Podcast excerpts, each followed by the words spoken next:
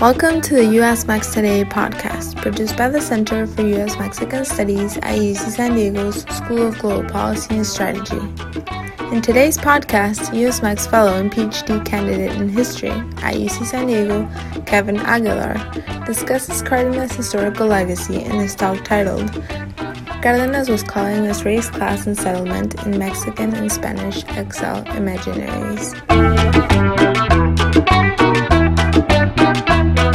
Thanks to the Center for hosting me and also the Center for Comparative Immigration Studies for also providing support for this past academic year, as well as everyone that came. I really appreciate and excited to hear your feedback. This presentation is based on the second chapter of my doctoral dissertation, and it's the very, very early draft of it, so any comments would be really, really helpful about figuring out where to go with this.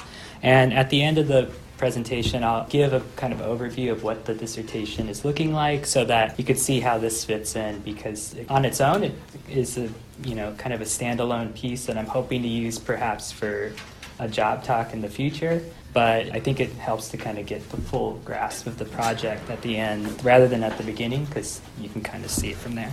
And unfortunately, as a historian, we tend to read things, so unfortunately, I'm going to have to brace that. But um, I have some nice photos that will be good to kind of go back and forth. And just to start off, this photo is actually from one of the colonies that I'll be talking about in Santa Clara, Chihuahua. It's when uh, the Spanish exiles arrive there and they are looking over like agricultural maps to figure out like where's the best places to farm.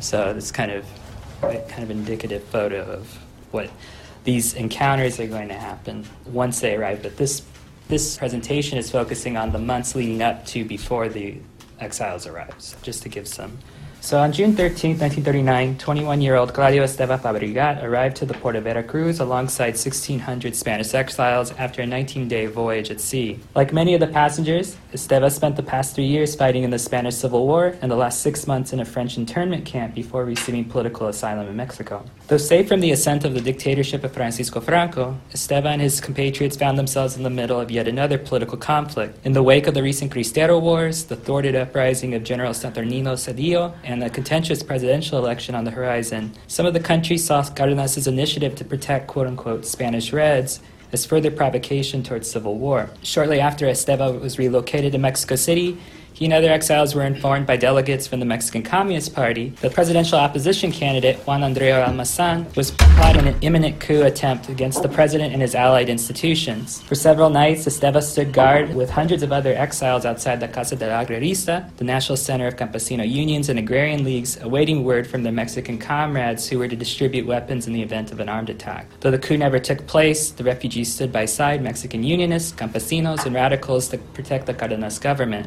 In his record recollections of the incident, Esteva recalls feeling a sense of obligation to defend the reforms of the Mexican Revolution, stating, Cardenas was calling us, he trusted us, and for that, we were there for him.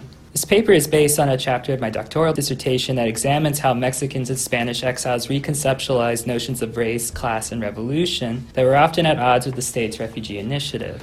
Despite numerous studies on Mexican diplomatic and humanitarian efforts to support the Second Spanish Republic and its exiles, the state's promotion of the refugee initiative as a racial and economic modernization project has received little attention. In contrast to the state, many Mexican citizens and Spanish exiles envisioned the, the initiative as a means to expand radical reform and to further what both groups saw as an ongoing social revolution. By examining state racial discourses, oral testimonies, community petitions, and the activities of exiles in transit to Mexico, I demonstrate the degree in which internationalist consciousness permeated among the Mexican Spanish laboring classes and how such perceptions complicated the state's aspirations to use the exiles as agents of economic and racial modernization. More broadly, the study seeks to contribute to discussions on migration, exile, and decolonization due to the particularly unique circumstances circumstances in which Mexico's policies towards Spanish exiles emerged. The policy represented one of the first times that a decolonized nation provided asylum for refugees originating from its former colonial metropole. As such, this research provides insights as to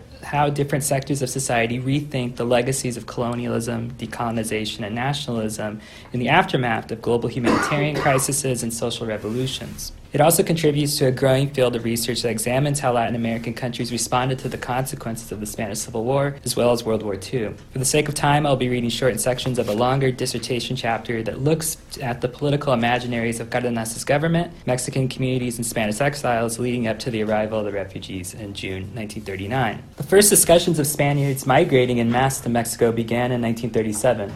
Just a year into the Spanish Civil War, following the ascent of the communist dominated government of Juan Negrin, socialist politicians in Spain received verbal approval from Cardenas that Mexico would provide refuge for Spanish Republicans. And so this is in the event that a lot of the more liberal and socialist sectors of the Spanish population were afraid of what was actually starting to occur, which was an adjacent Spanish Revolution. So when the Spanish Civil War breaks out in 1936, almost immediately people start collectivizing lands, and there's demands on the Republican government to be even more radical rather than tempering back. So this discussion is based around a concern of what will happen if it gets to a point of social revolution. Other Republicans need to leave, and so not necessarily against the, the expansion of the fascists. By 1938, with conditions worsening throughout Spain, hundreds of thousands of Spaniards fled their country to seek asylum in French and North African internment camps. Consequently, the Mexican government proposed an initiative to grant up to 50,000 Spaniards asylum, regardless of their political affiliation. In total, approximately 20,000 Spanish refugees and international combatants would ultimately make their way to Mexico and be granted asylum between 1939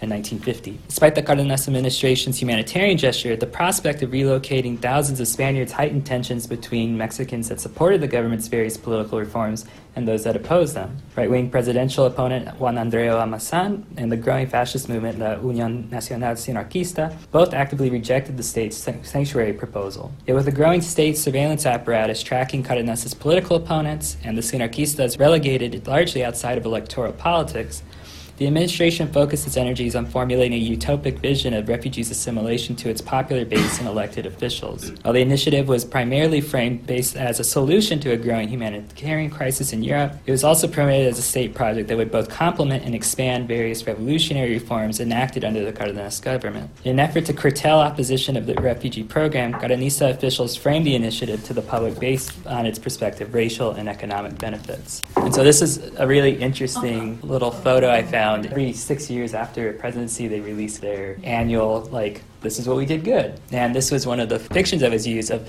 all the resources that were sent to Spain during the Spanish Civil War and also the Spanish exiles that are mm-hmm. coming over. To ensure that the refugees would not be seen as competitors for employment against the Mexican working class, the Cardenas administration established the Comité Técnico de Ayuda a los Republicanos Españoles, the CETARI, to coordinate the mass relocation of exiles to rural colonies. While the government did not want the exiles to threaten jobs of industrial workers, it did see Spaniards as prospective agents to incorporate indigenous sectors of the population into a modern capitalist economy. Six major settlements located in various states were to be constructed in close proximity to indigenous communities in an effort to encourage racial intermixing, as well as the establishment of ciudades agrícolas, or agricultural cities which were to serve as industrial centers to pull subsistence farmers into industrial agricultural occupations. The Mexican government supported this line of eugenicist thinking and in turn viewed re- refugees assimilation as one way to rectify the perceived social ills of native people. The state's utopic colonization initiative reflected settlement efforts dating back to the late 19th century, whereas Dolores Pla Brugat suggests that the refugee initiative echoed the whitening efforts of immigrant settlement policies enacted in Colombia and other parts of Latin America. The comparison homogenizes the temporal and contextual variances of the discourses of mestizaje during the Cardenas era. Moreover, prior to 1939, the Cardenas administration oversaw some of the strictest immigration policies of the post revolutionary era. The decision to permit Spanish exiles into the country therefore represented a marked shift both in state immigration policy as well as in whom the state saw as quote unquote desirable candidates for acculturation into Mexican society.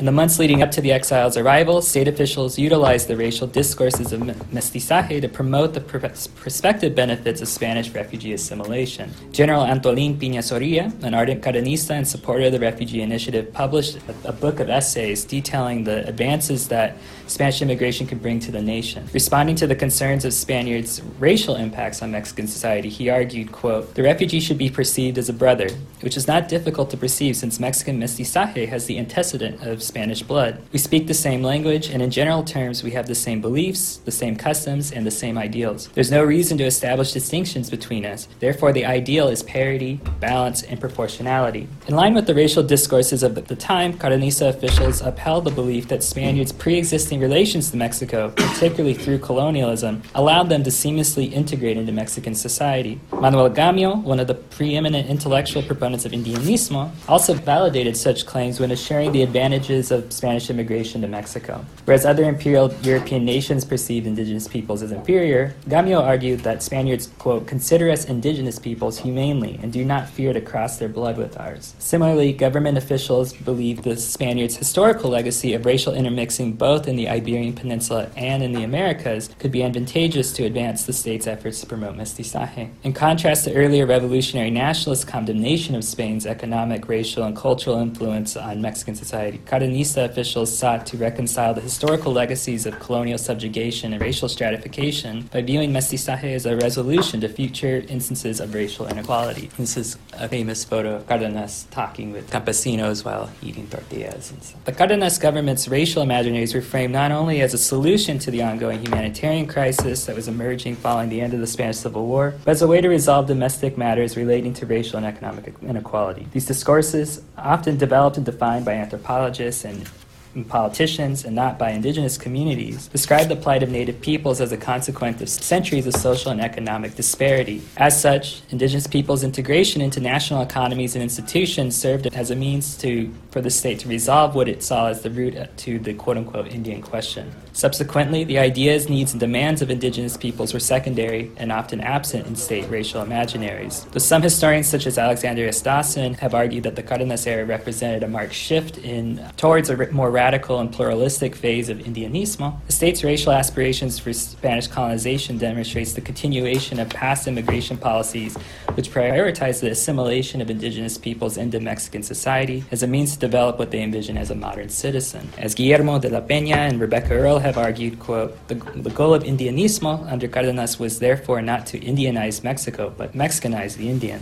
For state officials, the initiation of such an endeavor was not done in a systemic way, or systematic way. Rather, embodied the state's hope that the Spanish refugees' presence could rectify broader social and economic disparities by the, their very presence and their future mestizo descendants. So the idea is not that they're going to somehow force Spanish exiles to miscegenate with indigenous people. It's the idea if we just put them close enough, that it'll just kind of naturally happen. And very similarly to other immigration initiatives with Europeans and specifically religious minorities in the north of Mexico. The idea is like we'll give the immigrants certain privileges that seem like they have their own autonomy, but the idea is that their, their children will be integrated into Mexican society eventually. So it's a, kind of a long game idea that to create citizens, you have to have this, that initial generation is going to be kind of exempt from certain demands. At that time, it's, it's difficult to discern because the census data and a lot of the records was based off of language.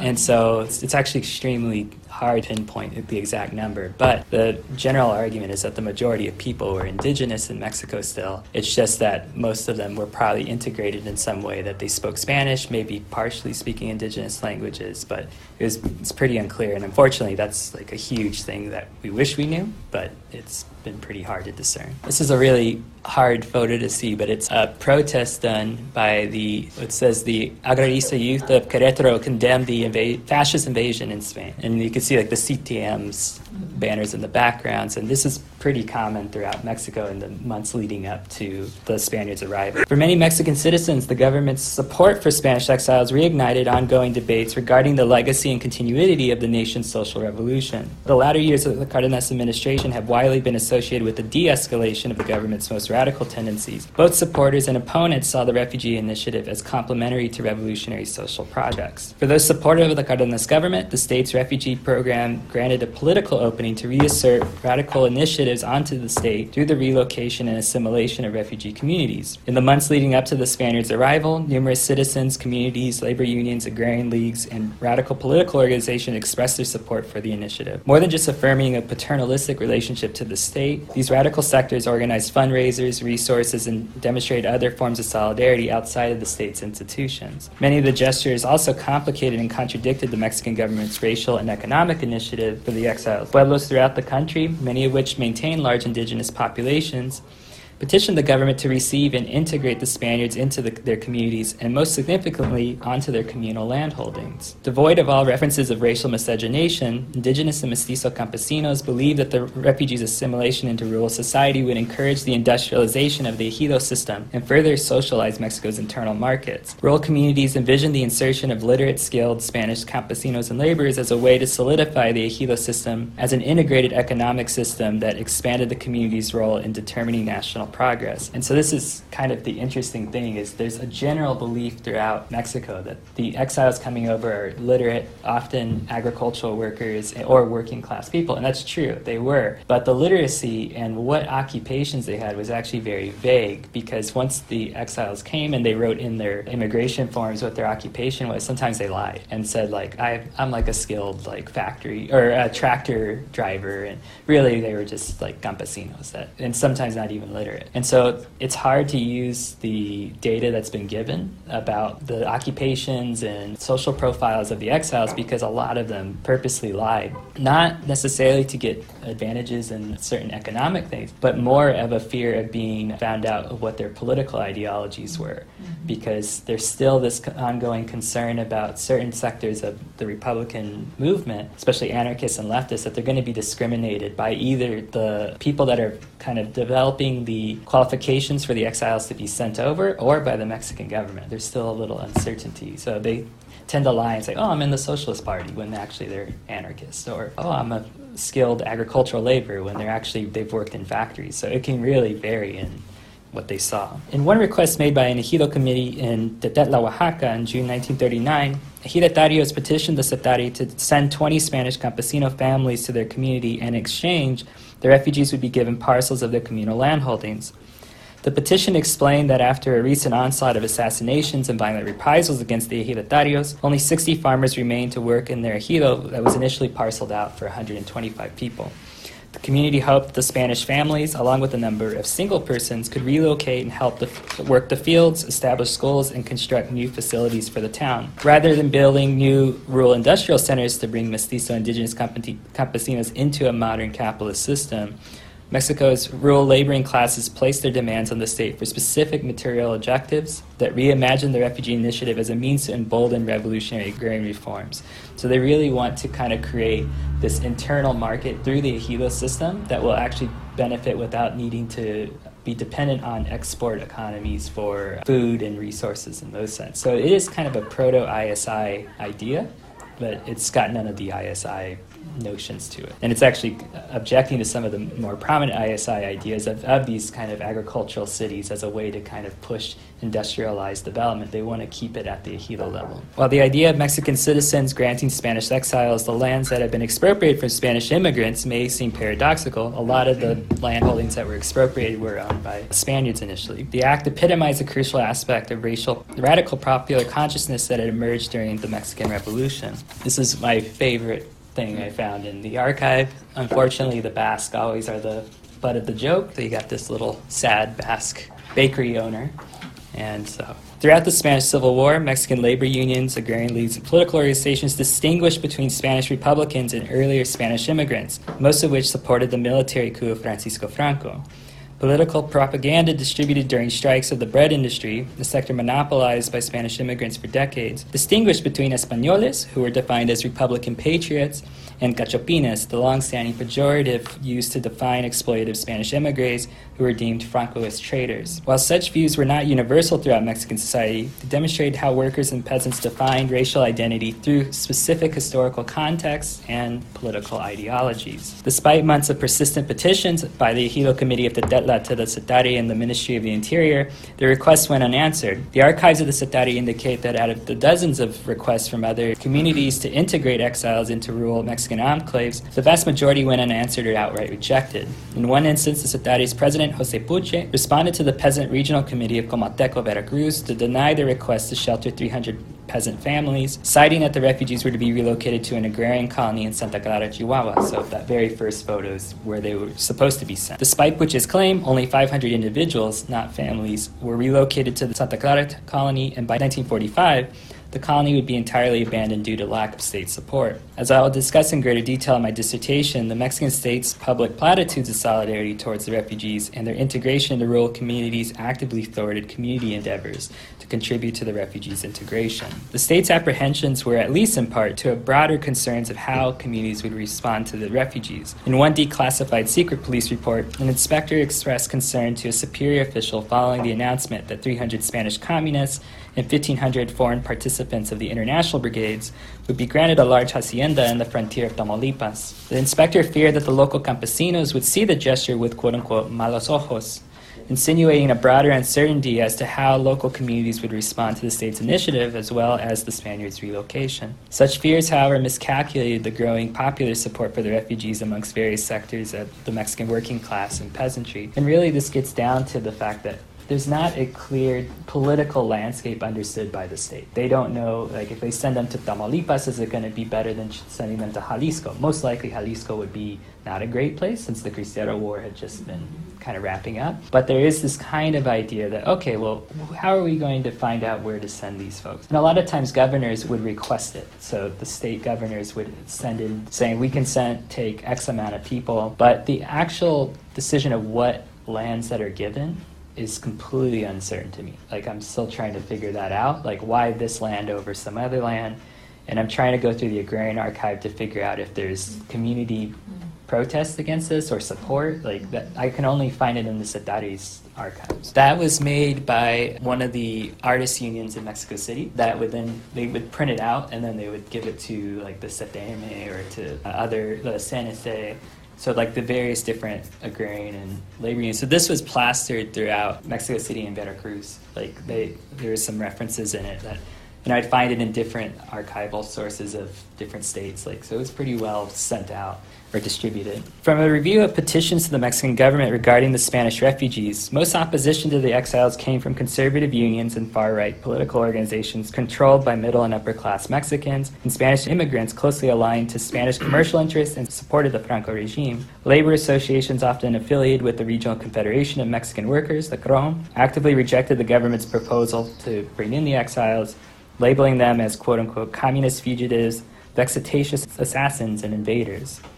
In the case of the Tamaulipas incident, the largest grievances against the exiles' relocation did not come from local campesinos, but the fascist organization La Vanguardia Nacionalista de Acción, which is a pro Francoist organization based in Veracruz. Opposition to the refugees did not reflect a resurgence of anti Spanish sentiment, which some scholars have claimed, but instead embodied the formulation of competing notions of desired political affinities between Mexico and Spain. As Kirsten Weld suggests, the Spanish Civil War and its consequences, quote, served as a living metaphor for those who disagreed passionately about how to organize societies and ultimately served as an inspiration, moral lesson, usable pass, and cautionary tale all at once. For many Mexican citizens, the Refugee Initiative was a reflection of the, on the ongoing tensions permeating throughout the country, as much as it embodied potential solutions to ongoing social problems. Some petitions to the Cardenas, uh, to Cardenas challenged the state's perceptions that the exiles represented a solution to the country's racial inequalities in one such correspondence,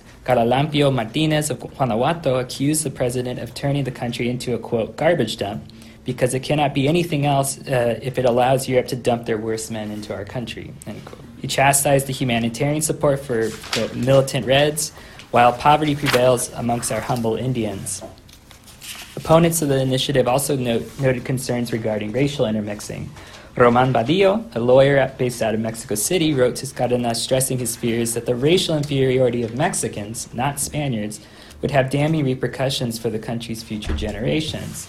He argued, quote, the racial superiority of the Spaniards over the Mexicans is physical and mental, and is above all a manifestation of the Spaniards being the conquerors of Mexico. He continued to argue that Spaniards, regardless of their political affiliations, would feel superior to Mexicans and will, quote, try to subjugate our, humiliated people, exploit us, and invalidate our revolutionary conquests. For the upper echelons of Mexican society, the influx of Spaniards exacerbated long standing racial and class anxieties that they felt delegitimized their claims as heirs to the Mexican Revolution. Yet for those galvanized by Cardenas's sweeping reforms, the refugee initiative provided a means to both support the growing humanitarian crisis in Spain while asserting demands on the state to expand over other revolutionary initiatives. Nonetheless, the refugee initiative invoked deep seated concerns relating to the future of Mexican society, not just within political terms, but also in relation to various racial discourses that sought to define Mexicans within the context of its colonial past and post colonial future. So this is from one of the boats that brought over the exiles in June of 1939, La Sinaia. It actually kind of gives passengers an understanding of where they're at each day.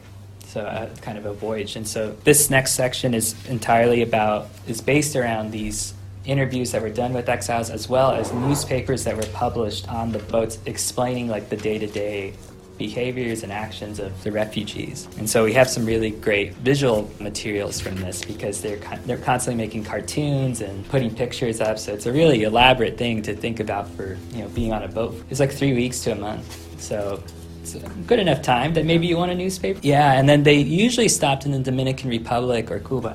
So that, those are the three major stops that they would go to. At the same time as the Mexican, same time as the Mexican government and local communities discussed the ideals for the refugee colonies, the refugees themselves debated how best to serve the Mexican people. After spending months in French internment camps, approximately 8,000 Spaniards boarded vessels funded by the Spanish Republican government and set sail for Mexico during the summer of 1939. Much like their experiences on the front lines, passengers were placed in close proximity with compatriots from different parts of Spain, with different lived experiences, from different political ideologies, and also different languages. So it's not, there's a lot of issues of people not being able to understand each other very well. The lacking space for large gatherings, passengers utilized their time at sea to organize conferences to discuss the best ways to support the Mexican people and their ongoing revolution. On any given day, conferences were being held between teachers, workers, peasants, and professionals, conducted in Spanish, Catalan, and other regional languages to discuss how best to use their technological skills and trades towards the labor, agrarian, and economic reforms of the Mexican Revolution. In an effort to educate passengers about the country they were going to be residing in, Spanish and Mexican officials published the daily newspapers to give updates of events on board, as well as information about Mexican society and politics. While the publications encouraged the refugees to fully integrate into Mexican life and to be appreciative of the country's support of the Second Republic, they were not to view themselves as permanent residents, much less as potential Mexican citizens. Quote, You are not new Mexicans, one article warned but Spaniards that will always be Spaniards in Mexico and all over the world. Other materials were more direct. Prior to their disembarkation, passengers received brochures detailing what the Mexican and Spanish governments expected of the refugees. In it, they warned that not to meddle in national politics, nor should they reflect on their past experiences during the Civil War. Officials re- recommended that passengers, quote, forget and to not criticize the mistakes of the past, and to bury the hatred that exists in your land while in exile and wherever you are. And they go even a little bit farther than that, where they say you can't be involved in national politics, but the way that you can be involved in national politics is to talk about how great Cardenas is and like how you're really appreciative of everything.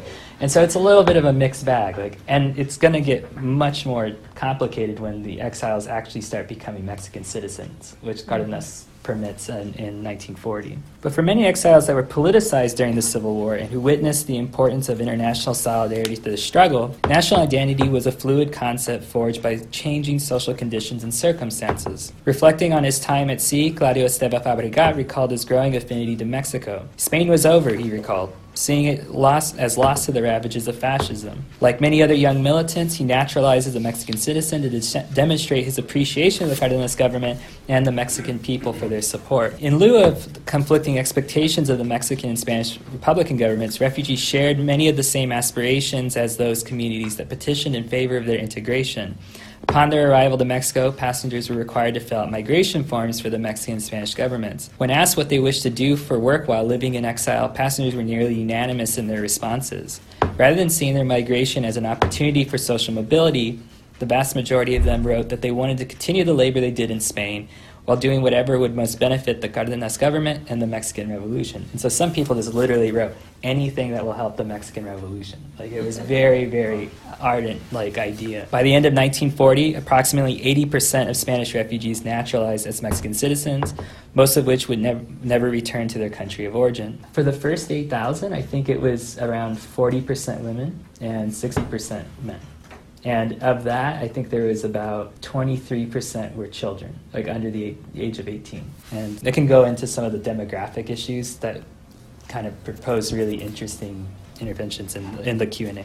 So for refugees like Esteva Fabregat, who spent his nights, first nights in Mexico preparing to defend the Cardenas government, their struggle for revolution at home was to be taken up abroad. So there's like no distinction. Like a lot, it is different amongst older generations. People that were involved with the Republican government that came over to Mexico, they tend to be like, all right, we're out. Like we're done with political involvement, and they are the ones that I think are most commonly remembered because the, this is the idea that the exiles are neither here nor there.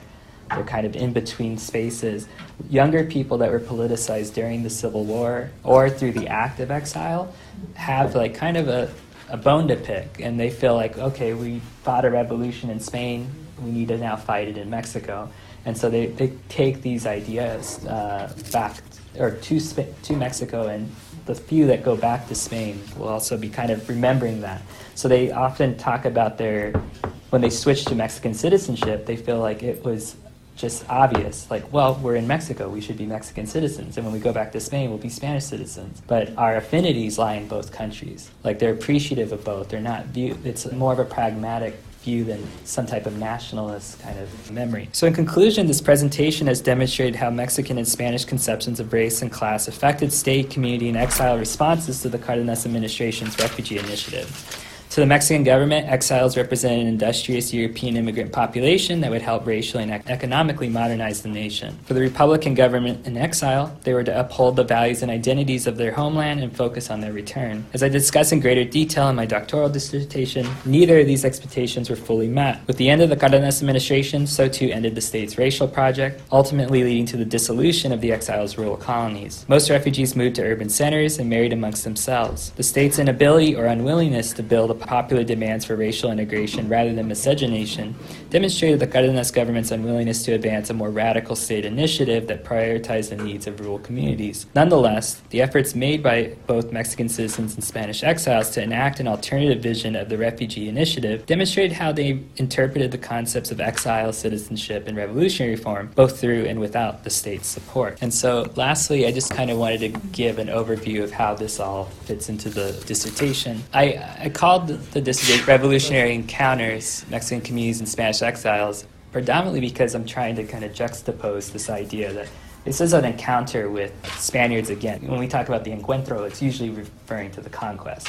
But this is a totally different scenario in a very different time and different social relations. And yet, despite the fact that a lot of newspaper editorials try to focus on this and talk about the colonial ramifications of letting the refugees in, that's really not what you're seeing on the ground. People are much more pragmatic about the purpose of this and the meaning of this. So while they're both trying to put demands on the state to expand their own reforms, they're also adding on. And of course, this is to be against fascism and the spread of fascism. Like, so there's these kind of revolutionary tendencies within the demands.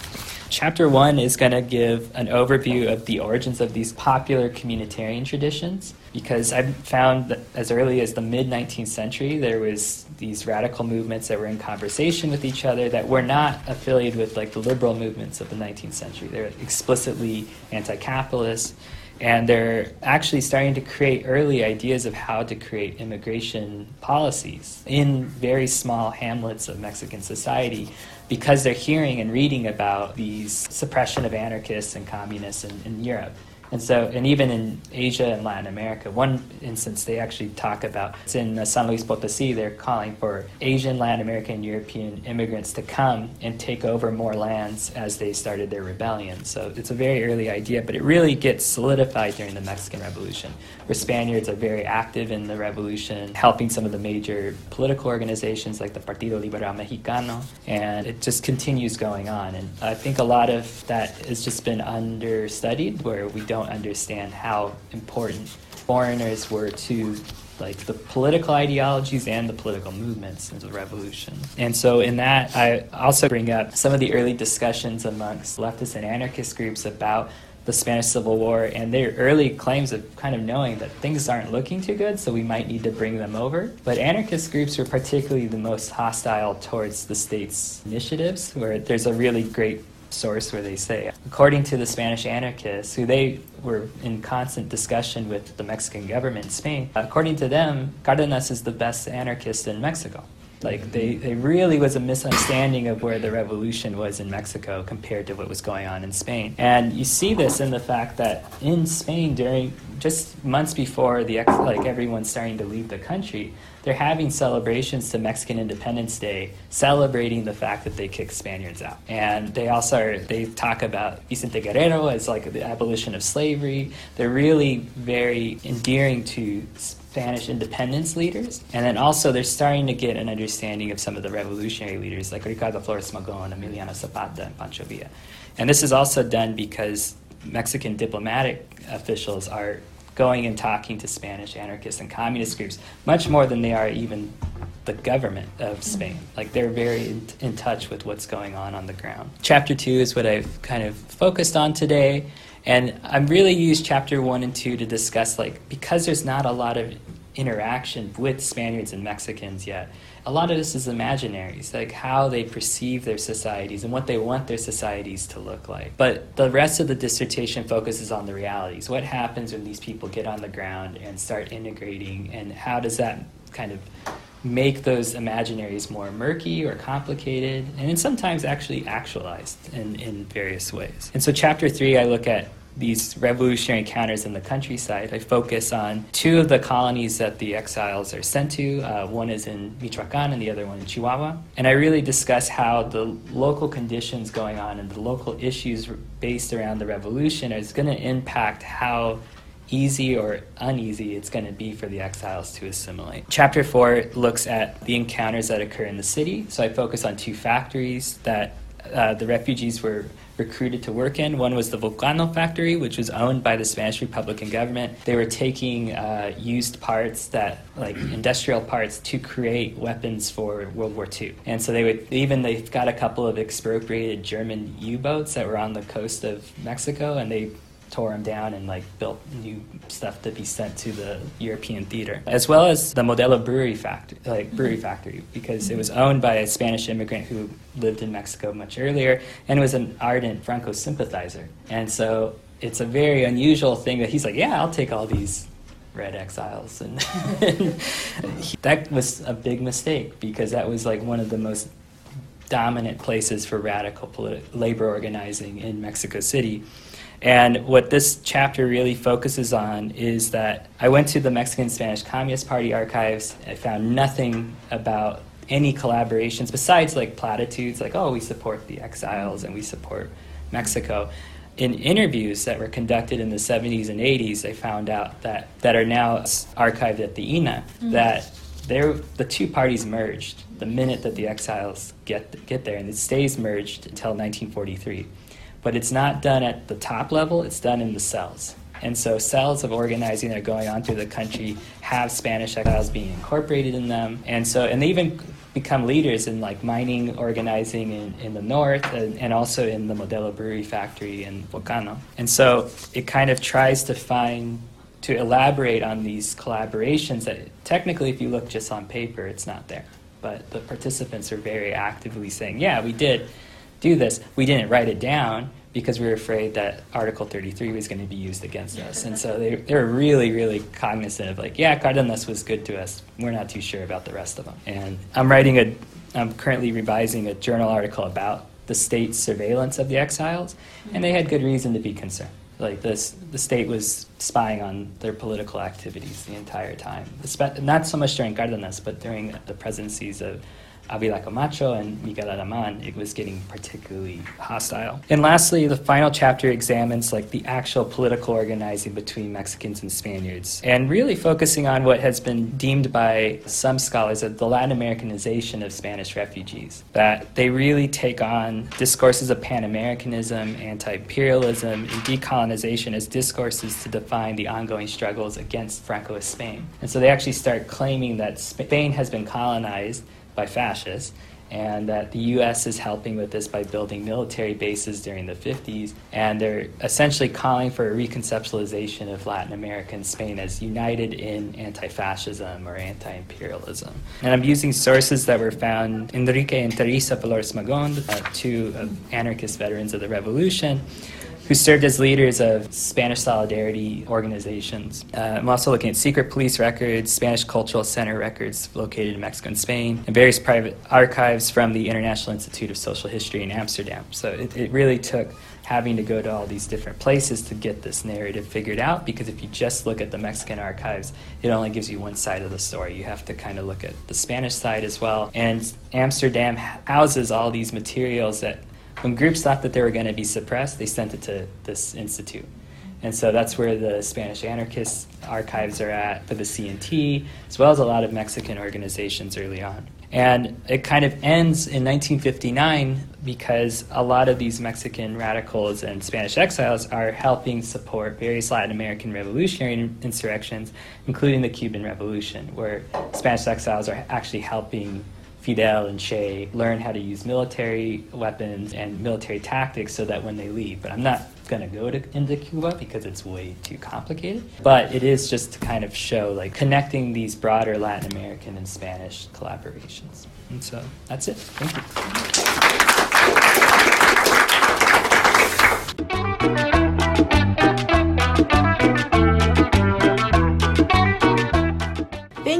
Listening to the US Mex Today podcast. The Center for US Mexican Studies at UC San Diego's School of Global Policy and Strategy contributes to the ongoing integration process between the US and Mexico by providing a forum of thought leaders to engage in public dialogue and training.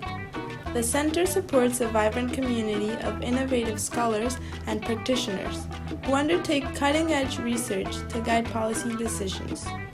For more information about the center, visit usmex.ucsd.edu and or follow us on Twitter and Facebook. Till next time.